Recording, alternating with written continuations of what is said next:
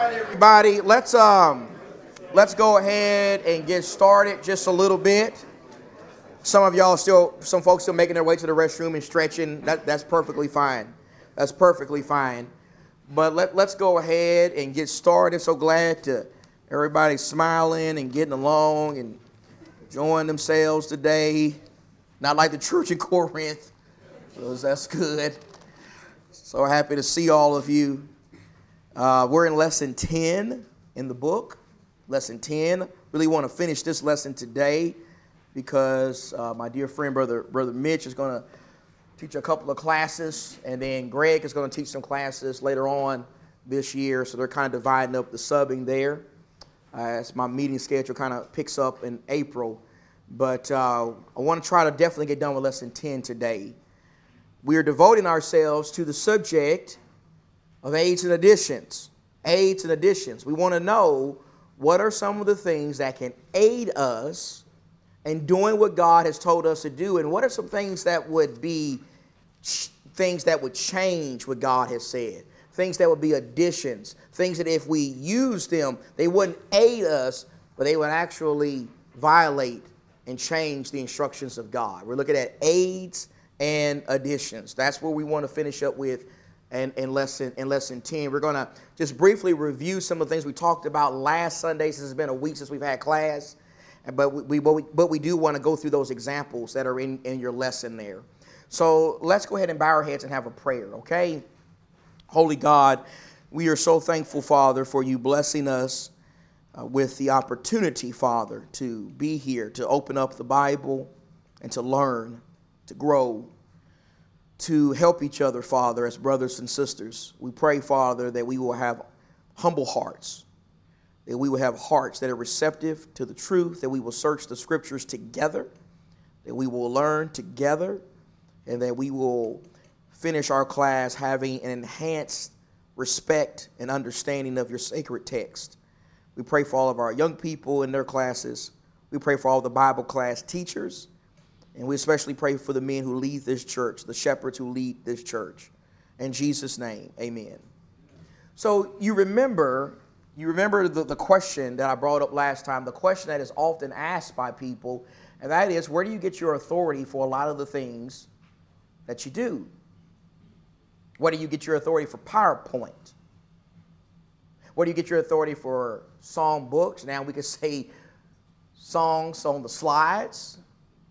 Where you get your authority for the pews you're sitting in and the tables, the baptistry, the church website, the sound system, copy machine, trays, baskets, a parking lot? Many people want to know why are you okay with doing that stuff, but you're not okay with the piano? You're not okay with the guitar, the drums, or the basketball gym, or the special room attached to the building where Christians can come together and eat a social meal. Why are you okay with the stuff, that stuff there, but you're not okay with certain other things? People often want to know that. And so let me just say this as we continue to dive down this, go down this path here. If these things here are not authorized, then we shouldn't have them. If that's what people are trying to say, that's true. Now, they're trying to say that, you know, because these things are wrong, it should be okay for them to do things that are wrong. But no, that, that, that doesn't fly. That doesn't fly. But if these things are not authorized, I don't care how much we like them. I don't care how cool we think they are. I don't care how modern they are. I don't care how convenient they are. I don't care if they're part of some long held Church of Christ tradition if we don't have authority from Scripture for these things, then we shouldn't have them. We shouldn't have them. And so, what are these things on the slide here? Well, as we studied, started studying this last Sunday, we consider how they are called expedients. An expedient is an aid. It's an aid. And you need aid sometimes to do what God has commanded. You need aids. Just like last week when I asked Sean Michael to come up here and write his name on, on my paper up here, he asked me, okay, where's a pen? Remember that? He understood, without really even thinking about it, that I can't do what my dad is saying without an aid. The pen would aid him in obeying me. And that's what these things are on the slide. They're called expedients. They are aids, and aids help us do what God has commanded. They help us carry out what God has authorized. They are part of generic authority. Remember, general authority is the idea that God tells us to do something, but He doesn't tell us the means about which we can go about doing it. He leaves it up to us to decide that. And expedients fall under that umbrella of generic authority. And so one of the examples we considered was Matthew 28 19, right? Where Jesus told his people to go, go into the world and make disciples of the nations. The commandment is to go. What is authorized is to go. But Jesus doesn't tell us how to go, He doesn't specify that. So we're able to make judgments, a judgment on how we want to go. The best means about going to preach the gospel, whether it's some place here in the valley or if it's going to Africa, Asia, Australia. Jesus says, You go, you can decide how you go. So for something to be expedient, it's got to be lawful. Can't change what God has said. You can't have, you know, something and saying, okay, this is expedient, but it's not staying within the realm of what God has authorized. For something to be expedient, it's got to be lawful from the Lord. It's got to fall within the authority that He has given us. This rejects the notion that the end justifies the means. You know, if we if we if we do this, whatever the as long as we get good results, it doesn't matter how we do it. No, we saw in the Bible that's wrong. Moses got water from the rock, but he went about the wrong means to produce that. God told him to speak to the rock. He struck the rock. The means was wrong, even though the end was good. So the ends don't justify the means. Just because something is effective just because you get a lot of numbers in the building, you get a lot of money in the plate, and you get the pews full, that doesn't mean that God has allowed that. Just because the end result may be a lot of numbers, right? An expedient is never specified. It's never specified. If it was, then it wouldn't be an expedient. When something is specific, we got no choice. We got to do it that way. We have no wiggle room. But if God just gives us some general instructions, well, now you can use an expedient to accomplish His will. So, this is where we want to go now. We want to understand this by looking at a lot of examples, and we're going to look at a lot of them. We're going to look at a lot of them, okay? And what I want to do here is I'm going to throw some of these things on here and I got to go through them rather quickly because there's a lot to get through, and I got to finish this lesson this morning. But if you see something that really strikes you, something that really stands out to you, if you just politely raise your hand there, uh, I'll call on you and you can make an observation on maybe you see some things on some of these cases that really stand out to you and you want to make a point. Okay? But keep in mind that we want to kind of keep this going kind of fast, uh, make your comments kind of brief and right to the point so we can get through all these examples. We've got a lot to look at. Now, we looked at some of these last time, and the first one was Noah. I like, I like the one with Noah. Noah is just a great, great story. It's a great story about a righteous man who led his family right, and God used him to hit the restart button on the world. I mean, we wouldn't be here right now if Noah wasn't a righteous man. One righteous man in all the world. But Noah was very good about obeying God very good about obeying God. So God told him make an ark of gopher wood. God was very specific on that. That's what's authorized. But there were some things that God didn't specify, and Noah's going to need some aids. I mean, he can't just say some magic words and there the ark is. It doesn't work that way. He's got to have some aids, even though God didn't say anything about aids. But these aids would be expedients. And so, if God's telling him to make an ark, Noah understands that, hey, I can get a hammer for that. And I can get an axe, and I can get a saw. Maybe I can even hire some folks to help me. There are different things that Noah could have used to aid him in accomplishing God's will. And He can't do it without aids. There is no way he can do it without aids. But in addition to that, is if he if he built something other than an ark. If he says, "I'll build a lifeboat, a tree house," you know, if he builds anything other than an ark, that's an addition. He has changed what God has said. So we looked at that last time. We looked at Numbers 19 2 also, where God told them, told the Israelites, I want you to bring an unblemished red heifer. That's what you're going to sacrifice. God is very specific. But Israel's going to need some aids to get this done. And one of the things they're going to need is something to bring the heifer, the red heifer. And a rope could help them with that. There are many different things that could help them accomplish God's will, but anything other than that red heifer, an unblemished red heifer, would be an addition. So I don't care if we're talking about a bulldog, a horse, a bear, a fox, anything other than what God has said is an addition. God is very specific. Let's look at another example now, though, and this is an extra one that's in your that's not in your book, but it was one I was thinking about, and it's in Genesis 22. Just one more Old Testament example, and then we're going to get into the New Testament. Genesis 22, verse 1. There was a step by step video we did of this recently, and it says in Genesis 22, verse 1 Now it came about after these things that God tested Abraham and said to him, Abraham. And he said, Here I am.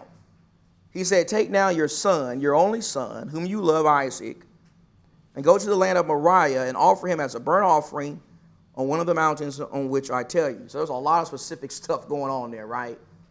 A lot of specific stuff. So let's just point out a couple of things. One thing I just want you to notice is God said you're going to offer Isaac. You're going to offer your son, your only son, your only begotten son, the Hebrew writer says. You're going to take Isaac, and we're going to see later, God's going to tell him to go to Mount Moriah. It's going to be very specific about that. God has specific instructions here. That's what's authorized. Now, what are some aids that you think Abraham's going to need to offer up Isaac to God based on these instructions? Anybody got an idea? What, what's something that Abraham might need to get this done? What could be an expedient? I Guess he doesn't need anything. I guess he can just magically just, you know, say a few words and he just float up there, huh? Yes, Jason. Well, they actually say it here. He gets a donkey, he gets the wood, and then also for the sacrifice, he needs the knife later on. It's wonderful. I missed the donkey, but you're right about the donkey. I should have put that on there too. But, I should, but you'll think of that before me because you, you're more of a farmer than I am, Jason. But that's absolutely right. I love, I love it. The donkey, the wood. God said nothing about wood the knife. These things are going to aid Abraham in doing what God said. Now, what's going to be in addition? Well, anything other than Isaac is going to be in addition. anything other than Isaac. Now, we know the rest of the story, right? We know that later on, what did God do? He provided him an animal sacrifice when he got up there. But does Abraham know that was going to happen? Abraham was thinking, when we read Hebrews, that God may do what? Raise it from the dead. That's what Abraham's thinking. His faith is, you know, his, his faith is really high right now. He's thinking God will raise him from the dead.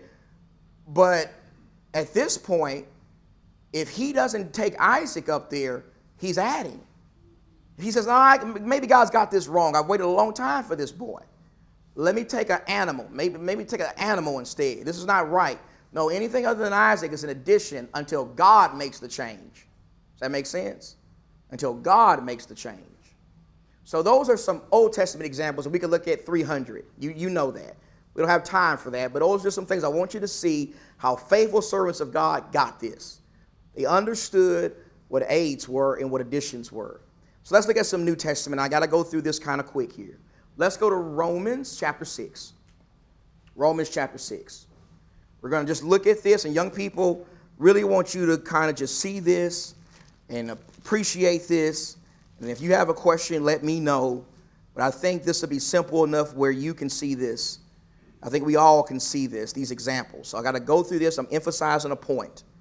Romans 6 and verse 4. Paul says, Therefore, we've been buried with him through baptism into death, so that as Christ was raised from the dead through the glory of the Father, so we too might walk in newness of life. So, what's authorized there in that passage? Baptism is. Baptism. Baptism here being clearly defined as immersion. Immersion, being buried in the water, going down and coming up. That's what is authorized here. Now, what could aid us in that? Well, a swimming pool could, right? We can, we can baptize in a swimming pool. We can baptize in a lake. We can baptize in a river. We can baptize by building one of those right there. We can have a baptistry. All these things will aid us in doing what God has said. We cannot do what God has said unless we got an aid. And the body of water is the aid. That's the aid. Got to have it. But what's going to be an addition? Well, an addition is going to be sprinkling. If we sprinkle water and call that baptism, well, now we've changed Romans 6 and verse 4. If we pour water on somebody's head and call that baptism, now we've changed what God has said. God says immersion. God says baptism. In fact, the Greek words, and I don't throw Greek words out a lot, but I think it's helpful here. The Greek word for baptism and sprinkling are even, are even two different words. Baptism is baptizo. Sprinkling is rantizo. And in the ancient times, they never interchanged those words. They never used them together. The word baptism was often used to talk about maybe a ship that got sunk or immersed in the water. Maybe you immersed your dishes. Rantizo, totally different word, had a totally different meaning. Not like you would see if you looked at a Webster's dictionary for the term baptism today. If we don't baptize and do anything else, if we do anything else other than baptize, we've changed, we've added. John, go ahead, sir.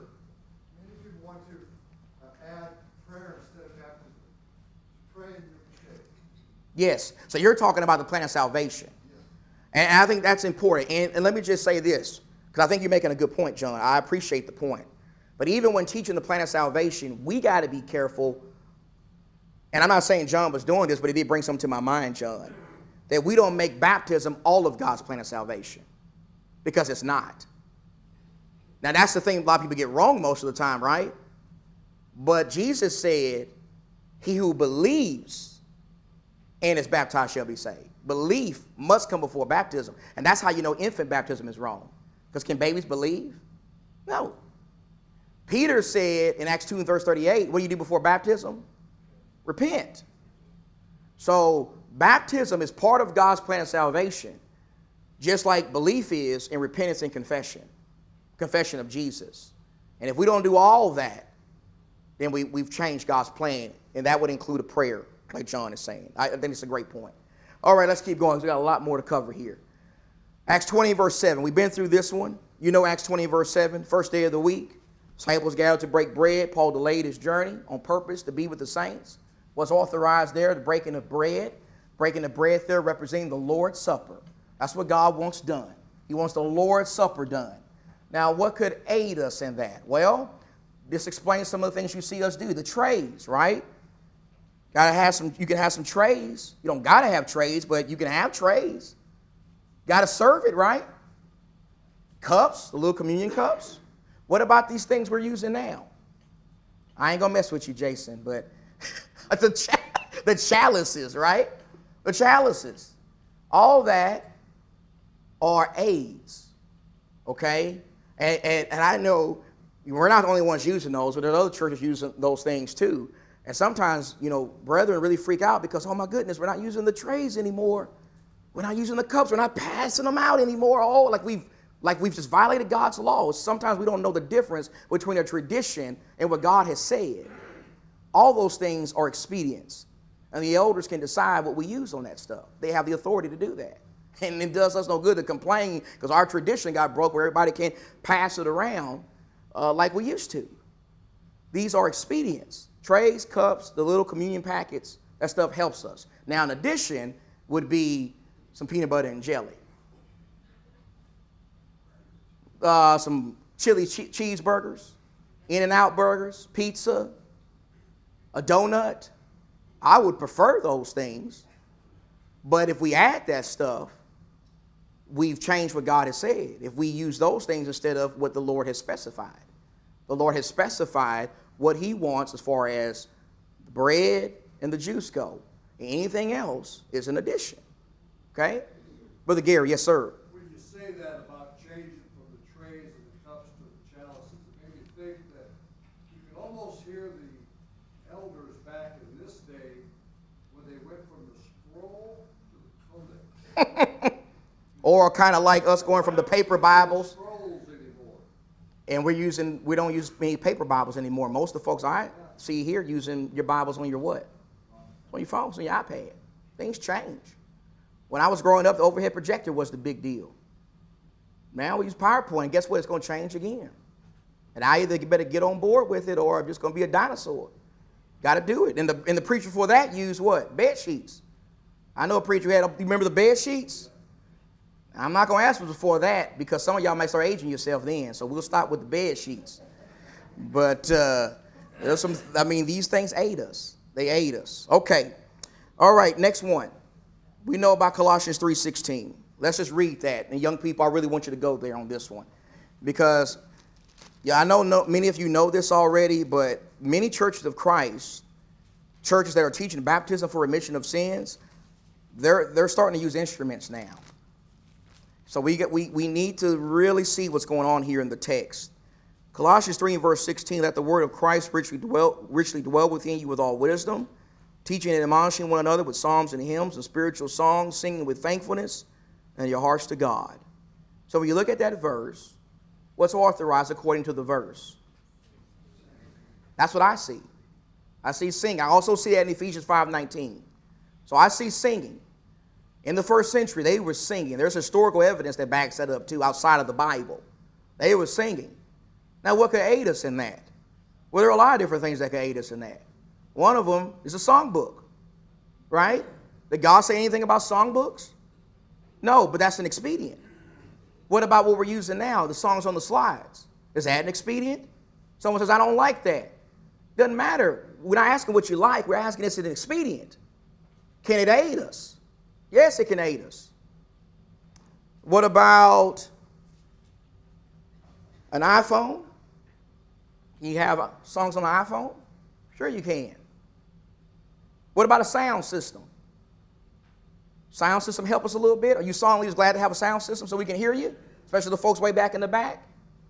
What about a pitch pipe? We got a lot of brethren here use pitch pipes. They have, they do the pitch on their iPhone.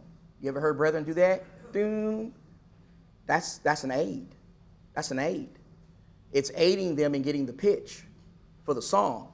Now, what would be an addition? Well, the addition would be if they made the pitch pipe something that violated what God had said. If they started using it like a harmonica and they're singing and playing at the same time, that changes what God had said. Mechanical instruments. Mechanical instruments don't aid us in doing what that verse says. It changes. It takes the verse from saying sing to sing and play. That makes sense? See, when a brother uses the pitch pipe, he gets the pitch, and then what does he do next? He puts it down. He puts his phone down. He puts the pitch pipe down. He's not singing and playing.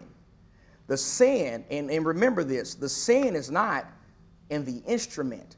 It is using the instrument in a way that changes God's word. I'm going to a church in Brooklyn to preach in a few few days. And in that church, they share that church building with another religious group. And when you go in there, if you don't know that, you're going to think, well, man, this church has got instruments because guess what? They got drums in there, they got a guitar, they got all kind of stuff. But the brethren say, that's not, we don't use that. That's for the other group coming after we leave because they're in New York and they can't afford a church building like we can here. The sin is not in having the piano on the stage. If we had a piano on the stage, that wouldn't be a sin. The sin would be if we're using it to change what God has said. We need to be clear in understanding these things. We can't use instruments to change what God has said. God says sing, not sing and play. And let me just say this history confirms again that for centuries, for centuries, all churches from all different denominations, beyond the Lord's church, churches of different denominations, didn't accept instruments. They understood this. Martin Luther got this. You know, some of these Protestant Reformation guys got this. It's only been within the last couple hundred years, less than the age of America, actually, that instrumental music has been widely accepted in churches. It wasn't that way for centuries. And you wouldn't know that if you looked around today, though, right? You would think like it's always been that way. It's, re- it's a relatively new phenomenon. It just is. Next thing, Hebrews 10 25, we know this. We are not to forsake the assembling of ourselves together, right? So, what's authorized there in the passage? Assemble. This right here is authorized. We, we, we have to assemble. Again, we have evidence of that outside of the Bible, even. The early Christians assembled regularly, weekly, on Sundays. What can aid us in that? Well, there are a lot of things that can aid us in assembling, and we definitely need an aid because you can't assemble without an aid. So we can have a building, and we can have a house, and we can have a hotel room. When I was growing up, the church I was where I was baptized, they, we didn't have a building. We didn't have a building. It was a hotel. We met in a rented hotel room. And I got baptized in a jacuzzi. I remember. And, um, but we couldn't afford a building. So the hotel was an aid for us to assemble. A field. I mean, there are many different things. A barn. I've seen Christians worship in barns. There are many different things that can aid us in assembly and assembling together. But what would be an addition? Well, an addition would be something like a sports facility, something like that. Something where we're not gathering or assembling for the purpose of worshiping God, but to have fun, to play games, to use the Lord's money to do something that falls within the realm of recreation. You see, the church building is authorized because we're here to do something God has told us to do, which is worship, which is study, which is grow, the hotel room can aid Christians in that. A field can, a house can, many different things can. But if we're going to just, you know, use the Lord's money for a sports facility, well, that's that's got nothing to do with Hebrews 10 25. That's got nothing to do with the Lord's money being used for that. And let me just say that if this is authorized for us to assemble, then we can use the Lord's money for it. If God says do it, then we can use his money to get it done also. Okay? Brother Ryan, yes, sir. Sometimes I overlook as is the habit of stuff in that verse. Yep. Which tells me it's continuous. Yep. And there were some forsaken. They were saying, and the Hebrew writers said, don't do that. Don't you do that. Let me keep going here because I got more. I got more. And I'll give y'all some time if I have a couple of minutes to make comments on all these. Matthew 28, 19 through 20, we know that text. Jesus says, Go, make disciples of the nations, right? Baptize them in the name of the Father and the Son and the Holy Spirit. Now we know we, we talked about the go part. I don't want to do the go part right now. I want the other part. I want the part about teaching. Jesus says you need to teach people, right? You make disciples. How do we make disciples? By teaching. And then after we make disciples, Jesus said, You keep teaching. You teach them what? All that I commanded you. So we keep teaching. What can aid us in teaching? Well, there are a lot of things that can aid us. A projector can aid us, a whiteboard can aid us. The website that Brother Brian has so well put together. You know how much teaching material we have on that website? You know how often we hear from people around the world telling us, man, I've checked out this website, I've checked out this material, and it's helped me. Social media, we got a social media page where Don's got blogs going on it. In fact, a blog is an aid also. And we got sermons on there. We got all kind of stuff. We got step by steps. How about that paper Bible you got right now? That's called an aid. What about your phone being on your iPad or, or your Bible being on your iPad or on your phone? That's an aid. You got an aid so you can be taught from the Bible, a phone, a paper Bible. What about these notes? I use notes every Sunday. That's an aid for me. I need, I, I need these notes. They help me. They help me teach. What about my PowerPoint slides? Articles that, I, that we write, the, the articles that are going to go out today summarizing the Bible reading. What about the Zoom we're using? Don't y'all, for those y'all been able to come to it, do you like being able to sit in the comfort of your home and study in your pajamas with your cup of coffee in front of you? That's an aid. Zoom is aiding us in teaching. What about the pulpit? That's an aid. The sound system, that's an aid. The workbooks you have right now, that's an aid. Those bed sheets that the brethren used in the way past times, that was an aid. What about the copy machine? That's an aid. All that stuff aids us in teaching. It aids us in teaching the Word of God to the lost and to the saved. But in addition, will be a creed book. You know, the Catechism, uh, Book of Mormon, anything that goes beyond the gospel of Jesus Christ. Now, we, now we've changed it. Jesus said, You teach, you teach my word, and you use whatever means you can to teach it. Paul did that when you read Acts 20. Paul says he was he taught publicly and from house to house. Paul was all about using whatever means he had to teach the gospel. And that's what we do here. You know 1 Corinthians 16, 1 and 2 talks about the collection. What's authorized there is a collection for the saints on the first day of the week. We did that already today, right? The collection. So, what can aid us in that? Well, how about this? How about some baskets? We passed out baskets. What about trays? What about Zelle? Someone says, I don't, I don't think Zelle aids us. Well, it certainly does. It can aid. There are churches right now because of COVID that they started using Zelle and some of these other things, these other uh, ways in which you can pay directly from your bank. That can aid if you do it on the right day, which is the first day of the week.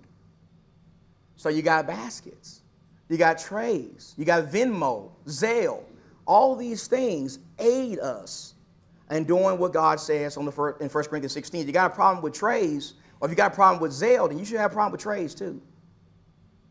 You have a problem with baskets, these things are called expedients. They aid us in doing what God has said, but in addition would be a bake sale.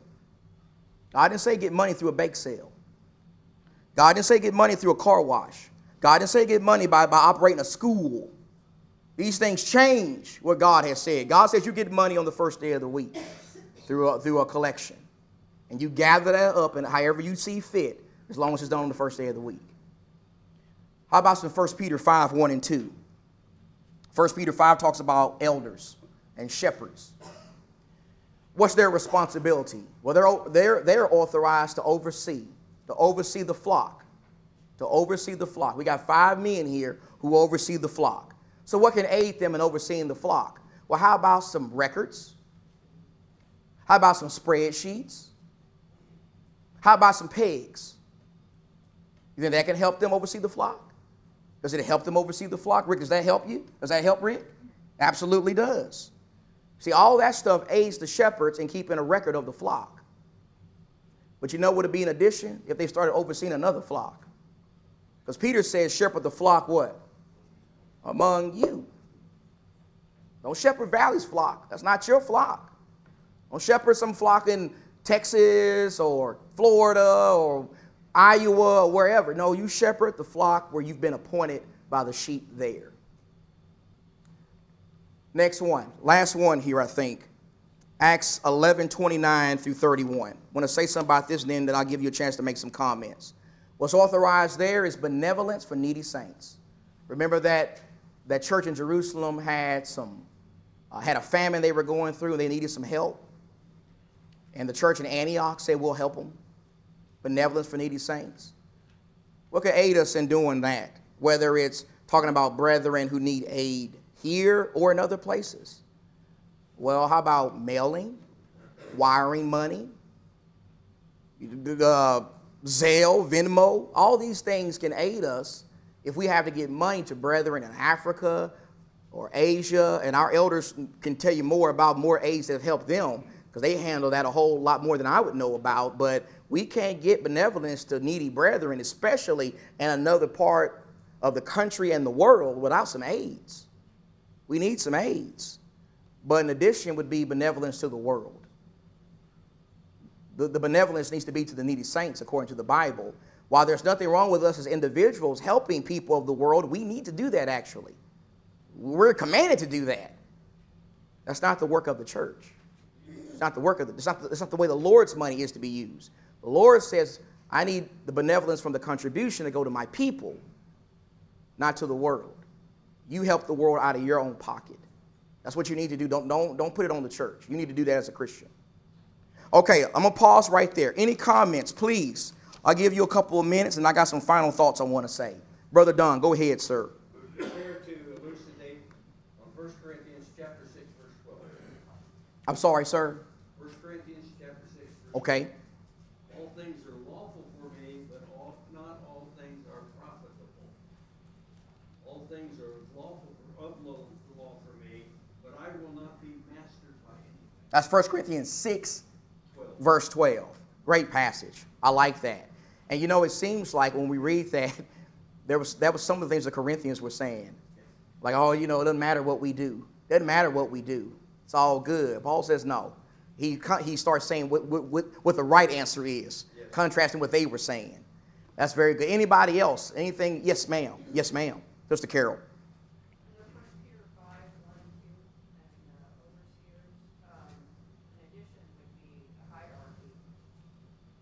Sister Carol said in another edition, the 1 Peter 5, 1 and 2 would be a hierarchy. That's absolutely right. In fact, that is one of the first ways in which the church apostatized. It had to do with the elders and how they were messing up God's structure for elders in every church. And they started putting, you know, a bishop over a district of churches. And it got to the hierarchy system. So that was one of the first ways in which the Lord's people apostatized not long after the apostles. It's a great point. That's an excellent point. Anyone else? Yes, ma'am. So in First Corinthians 16, um, like you said, like if you would have a bake sale, it wouldn't necessarily be you giving. It would be other people from outside the church, or at least outside of your church, you know, giving. You're a smart girl. You're a very smart girl. That's exactly right. It, the thing with the bake sale, it's not just for those in the back. The idea, Ashlyn says, it's not just the idea, or it's the idea that, you know, you got other people contributing to this, people from outside in the world. And to add with that, Ashley, with that great point, is the Lord has told us how to get money. And it's not through a bake sale, it's through people gathered for worship on Sunday in a in a time where everybody's giving in a in a in a basket or even a hat or in a plate, however you want to put that, but it's associated with worship. That's a form of our worship to God. It's a great point. It's a great point. Let me just say this real quick before I let y'all go. Just give me 30 seconds, if you don't mind. Where do we get the authority for these things? I hope you can see, I've tried to show you that we have authority for every one of these things. We have generic authority for every one of these things. These are expedients. I want you to take away this aids are necessary to accomplish God's will. We have to have them to do God's will. Well, using an aid, when we're finished, guess what? We have done nothing more than what God has commanded. That's all we've done. We use the aid to do what God has commanded. The addition doesn't help us do what God has commanded, rather, it adds and changes what God has commanded. And if we're using something without authority, we got to stop. If a church is doing something without authority, that doesn't allow it to do other things without authority. So that's usually where people are going when they ask you ask us that question that I started with, okay?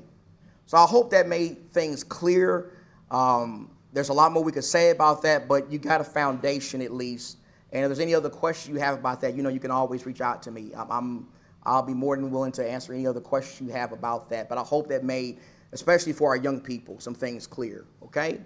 Uh, thank you very much, Brother Mitch, my dear friend Mitch. We'll start lesson 11, Lord willing, on Wednesday.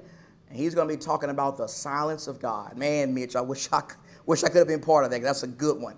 But the silence of God. What do we do when people say, well, God didn't say we can't do it? How do we respond to that? That'll be Wednesday. Thank you very much.